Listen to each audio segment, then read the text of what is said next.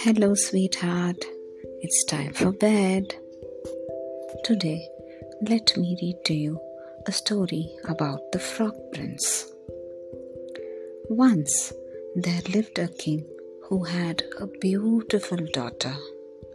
One day, the princess was playing in the forest when her ball fell in a fountain. Suddenly, a frog came out and said, I will get your ball, but you will have to love me in return. The princess agreed. Just as the frog got her ball, the princess ran away. The next day, the frog reached the king's palace. He told the king about the princess's promise.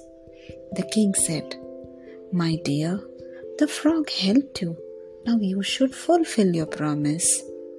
Thus, the frog started living with the princess.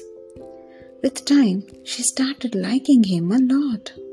Then, one day, the frog changed into a handsome prince.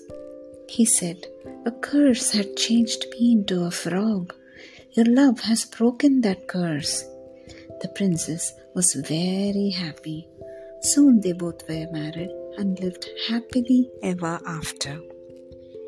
Good night.